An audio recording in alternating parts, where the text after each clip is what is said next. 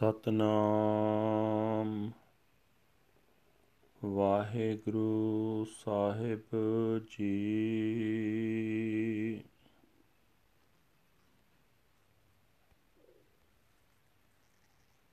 ਸੋਹੀ ਮਹੱਲਾ ਪਹਿਲਾ ਘਰ ਛੇਵਾਂ ਇਕ ਓੰਕਾਰ ਸਤਿਗੁਰ ਪ੍ਰਸਾਦ ਉਜਲ ਕਹਿਆ ਚਿਲਕਣਾ ਕੋਟਮ ਕਾਲੜੀ ਮਸ, ਧੋਤਿਆਂ ਝੂਠ ਨਾ ਉਤਰੈ। ਜੇ ਸੋ ਤੋਮਾ ਤਿਸ, ਸੱਜਣ ਸਈ ਨਾਲ ਮੈਂ ਚਲਦਿਆ ਨਾਲ ਚਲਨ। ਜਿੱਥੈ ਲੇਖਾ ਮੰਗੀਐ, ਤਿੱਥੈ ਖੜੇ ਦਿਸਨ। ਉਜਲ ਕੇ ਹਾਂ ਚਿਲਕਣਾ ਕੋਟਮ ਕਾਲੜੀ ਮਸ, ਤੋਤਿਆਂ ਝੂਠ ਨ ਉਤਰੈ, ਜੇ ਸੋ ਤੋਵਾਂ ਤਿਸ। ਸੱਜਣ ਸਈ ਨਾਲ ਮੈਂ, ਚਲਦਿਆਂ ਨਾਲ ਚਲਨ, ਜਿੱਥੈ ਲੇਖਾ ਮੰਗੀਐ, ਤਿੱਥੈ ਖੜੇ ਦਿਸਨ, ਰਹਾਓ ਕੋਠੇ ਮੰਡਪ ਮਾੜੀਆਂ, ਪਾਸੋਂ ਚਿਤਵੀਆਂ ਠਠੀਆਂ ਕੰਮ ਨ ਆਵਣੀ, ਵਿੱਚੋਂ ਸਖਣੀਆਂ। ਬੱਗਾ ਬੱਕੇ ਕੱਪੜੇ, ਤੀਰਥ ਮੰਜ ਵਸਨ, ਘੁੱਟ ਘੁੱਟ ਜੀਆਂ ਖਾਵਣੇ, ਬੱਗੇ ਨਾ ਕਹੀਆਂ ਸਿਮਲ ਰੁਖ ਸਰੀਰ ਮੈਂ ਮੈਂ ਜਿਨ ਦੇਖ ਭਲਨ। ਸੇ ਫਲ ਕਮ ਨ ਆਵਨੀ, ਤੇ ਗੁਣ ਮੈਂ ਤਨ ਹਨ। ਅੰਦਲੇ ਪਾਰ ਉਠਾਇਆ, ਡੁਗਰ ਵਾਟ ਬਹੁਤ। ਅੱਖੀ ਲੋੜੀ ਨਾ ਲਹਾ ਹਾਂ ਚਲੰਗਾ ਕਿਤ।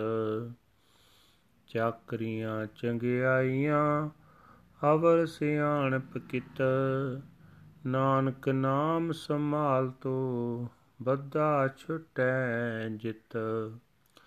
ਅੱਖੀ ਲੋੜੀ ਨਾ ਲਹਾ, ਹਉ ਚੜ ਲੰਗਾ ਕਿਤ, ਚਾਕਰੀਆਂ ਚੰਗਿਆਈਆਂ। ਅਵਰ ਸਿਆਣਪ ਕਿਤ, ਨਾਨਕ ਨਾਮ ਸੰਭਾਲ ਤੂੰ, ਬੱਧਾ ਛੁਟੈ ਜਿਤ। ਵਾਹਿਗੁਰੂ ਜੀ ਕਾ ਖਾਲਸਾ, ਵਾਹਿਗੁਰੂ ਜੀ ਕੀ ਫਤਿਹ। ਇਹ ਹਨ ਅੱਜ ਦੇ ਪਵਿੱਤਰ ਹੁਕਮਨਾਮੇ ਜੋ ਸ੍ਰੀ ਦਰਬਾਰ ਸਾਹਿਬ ਅੰਮ੍ਰਿਤਸਰ ਤੋਂ ਆਏ ਹਨ। ਸਾਹਿਬ ਸ੍ਰੀ ਗੁਰੂ ਨਾਨਕ ਦੇਵ ਜੀ ਪਹਿਲੇ ਪਾਤਸ਼ਾਹ ਜੀ ਦੇ ਸੁਹੀ ਰਾਗ ਵਿੱਚ ਉਚਾਰਨ ਕੀਤੇ ਹੋਏ ਹਨ। ਘਰ ਛੇਵੇਂ ਸੁਰਤਾਲ ਵਿੱਚ ਗਾਉਣ ਦਾ ਹੁਕਮ ਹੈ। ਪਰਮਾਤਮਾ ਇੱਕ ਹੈ ਜਿਸ ਦੇ ਨਾਲ ਮਿਲਾਪ ਸਤਿਗੁਰੂ ਦੀ ਬਖਸ਼ਿਸ਼ ਦੇ ਨਾਲ ਹੁੰਦਾ ਹੈ। ਗੁਰੂ ਸਾਹਿਬ ਜੀ ਫਰਮਾਨ ਕਰ ਰਹੇ ਨੇ, ਮੈਂ ਕਹਿਣ ਦਾ ਸਾਫ਼ ਤੇ ਲਿਸ਼ਕਮਣਾ ਭਾਂਡਾ ਕਸਾਇਆ ਤਾਂ ਉਸ ਵਿੱਚੋਂ ਮਾੜੀ ਮਾੜੀ ਕਾਲੀ ਸਿਆਹੀ ਲੱਗ ਗਈ। ਜੇ ਮੈਂ 100 ਵਾਰੀ ਵੀ ਉਸ ਕਹਿੰਦੇ ਕਾਂਸੀ ਦੇ ਭਾਂਡੇ ਨੂੰ ਧੋਵਾਂ, ਸਾਫ਼ ਕਰਾਂ, ਤਾਂ ਵੀ ਬਾਹਰੋਂ ਧੋਣ ਨਾਲ ਉਸ ਦੀ ਅੰਦਰਲੀ ਝੂਠ ਕਾਲਖ ਦੂਰ ਨਹੀਂ ਹੁੰਦੀ। ਮੇਰੇ ਅਸਲ ਮਿੱਤਰ ਉਹੀ ਹਨ ਜੋ ਸਦਾ ਮੇਰੇ ਨਾਲ ਰਹਿਣ ਤੇ ਇੱਥੋਂ ਤੁਰਨ ਵੇਲੇ ਵੀ ਮੇਰੇ ਨਾਲ ਹੀ ਚੱਲਣ। ਅਗਾਂ ਜਿੱਥੇ ਕੀਤੇ ਕਰਮਾਂ ਦਾ ਹਿਸਾਬ ਮੰਗਿਆ ਜਾਂਦਾ ਉੱਥੇ ਆਚਕ ਹੋ ਕੇ ਹਿਸਾਬ ਦੇ ਸਕਣ। ਭਾਵ ਹਿਸਾਬ ਦੇਣ ਵਿੱਚ ਕਾਮਯਾਬ ਹੋ ਸਕਣ, ਠਹਿਰਾਓ। ਜਿਹੜੇ ਘਰ, ਮੰਦਰ, ਮਹਿਲ ਚੌਹਾਂ ਪਾਸਿਆਂ ਤੋਂ ਤਾਂ ਚਿੱਤਰੇ ਹੋਏ ਹੋਣ, ਪਰ ਅੰਦਰੋਂ ਖਾਲੀ ਹੋਣ, ਉਹ ਟਹਿ ਜਾਂਦੇ ਹਨ ਤੇ ਟੱਠੇ ਹੋਏ ਕਿਤੇ ਕੰਮ ਨਹੀਂ ਆਉਂਦੇ। ਬਗਲਿਆਂ ਦੇ ਚਿੱਟੇ ਖੰਭ ਹੁੰਦੇ ਹਨ ਵਸਤੇ ਵੀ ਉਹ ਤੀਰਥਾਂ ਉੱਤੇ ਹਨ, ਪਰ ਜੀਆਂ ਨੂੰ ਗਲੋਂ ਕੁੱਟ-ਕੁੱਟ ਕੇ ਖਾ ਜਾਣ ਵਾਲੇ ਅੰਦਰੋਂ ਸਾਫ਼ ਸੁਥਰੇ ਨਹੀਂ ਆਖੇ ਜਾਂਦੇ। ਜਿਵੇਂ ਸਿੰਬਲ ਦਾ ਰੁੱਖ ਹੈ ਤੇ ਮੇਰਾ ਸਰੀਰ ਹੈ। ਸਿੰਬਲ ਦੇ ਫਲਾਂ ਨੂੰ ਵੇਖ ਕੇ ਤੋਤਾ ਜਾਂ ਹੋਰ ਜਾਨਵਰ ਭੁਲੇਖਾ ਖਾ ਜਾਂਦੇ ਹਨ। ਸਿੰਬਲ ਦੇ ਉਹ ਫਲ ਤੋਤਿਆਂ ਦੇ ਕੰਮ ਨਹੀਂ ਆਉਂਦੇ। ਉਹ ਜਿਹੇ ਹੀ ਗੁਣ ਮੇਰੇ ਸਰੀਰ ਵਿੱਚ ਹਨ। ਮੈਂ ਅੰਨੇ ਨੇ ਸਿਰ ਉੱਤੇ ਵਿਕਾਰਾਂ ਦਾ ਭਾਰ ਚੁੱਕਿਆ ਹੋਇਆ ਅਗਾ ਮੇਰਾ ਜੀਵਨ ਪੰਧ ਬੜਾ ਪਹਾੜੀ ਰਸਤਾ ਹੈ। ਅੱਖਾਂ ਨਾਲ ਭਾਲਿਆਂ ਵੀ ਮੈਂ ਰਾਹ ਖੜਾ ਲੱਭ ਨਹੀਂ ਸਕਦਾ, ਕਿਉਂਕਿ ਅੱਖਾਂ ਹੀ ਨਹੀਂ ਹਨ। ਇਸ ਹਾਲਤ ਵਿੱਚ ਕਿਸ ਤਰੀਕੇ ਨਾਲ ਪਹਾੜੀ ਤੇ ਚੜ੍ਹ ਕੇ ਮੈਂ ਪਾਰ ਲੰਘਾਂ? हे ਨਾਨਕ, ਪਹਾੜੀ ਰਸਤੇ ਵਰਗੇ ਵਿਖੜੇ ਪੰਧ ਜੀਵਨ ਵਿੱਚੋਂ ਪਾਰ ਲੰਘਣ ਲਈ ਦੁਨੀਆ ਦੇ ਲੋਕਾਂ ਦੀਆਂ ਖੁਸ਼ਾਮਦਾਂ ਲੋਕ ਵਿਖਾਵੇ ਤੇ ਚਲਾਕੀਆਂ ਕਿਸੇ ਕੰਮ ਨਹੀਂ ਆ ਸਕਦੀਆਂ। ਪਰਮਾਤਮਾ ਦਾ ਨਾਮ ਆਪਣੇ ਹਿਰਦੇ ਵਿੱਚ ਸਾਂਭ ਕੇ ਰੱਖ। ਮਾਇਆ ਦੇ ਮੋਹ ਵਿੱਚ ਵੱਜਾ ਹੋਇਆ ਤੂੰ। ਇਸ ਨਾਮ ਸਿਮਰਨ ਦੀ ਰਾਹੀਂ ਹੀ ਮੋਹ ਦੇ ਬੰਧਨਾਂ ਤੋਂ ਖਲਾਸੀ ਪਾ ਸਕੇਗਾ। ਵਾਹਿਗੁਰੂ ਜੀ ਕਾ ਖਾਲਸਾ।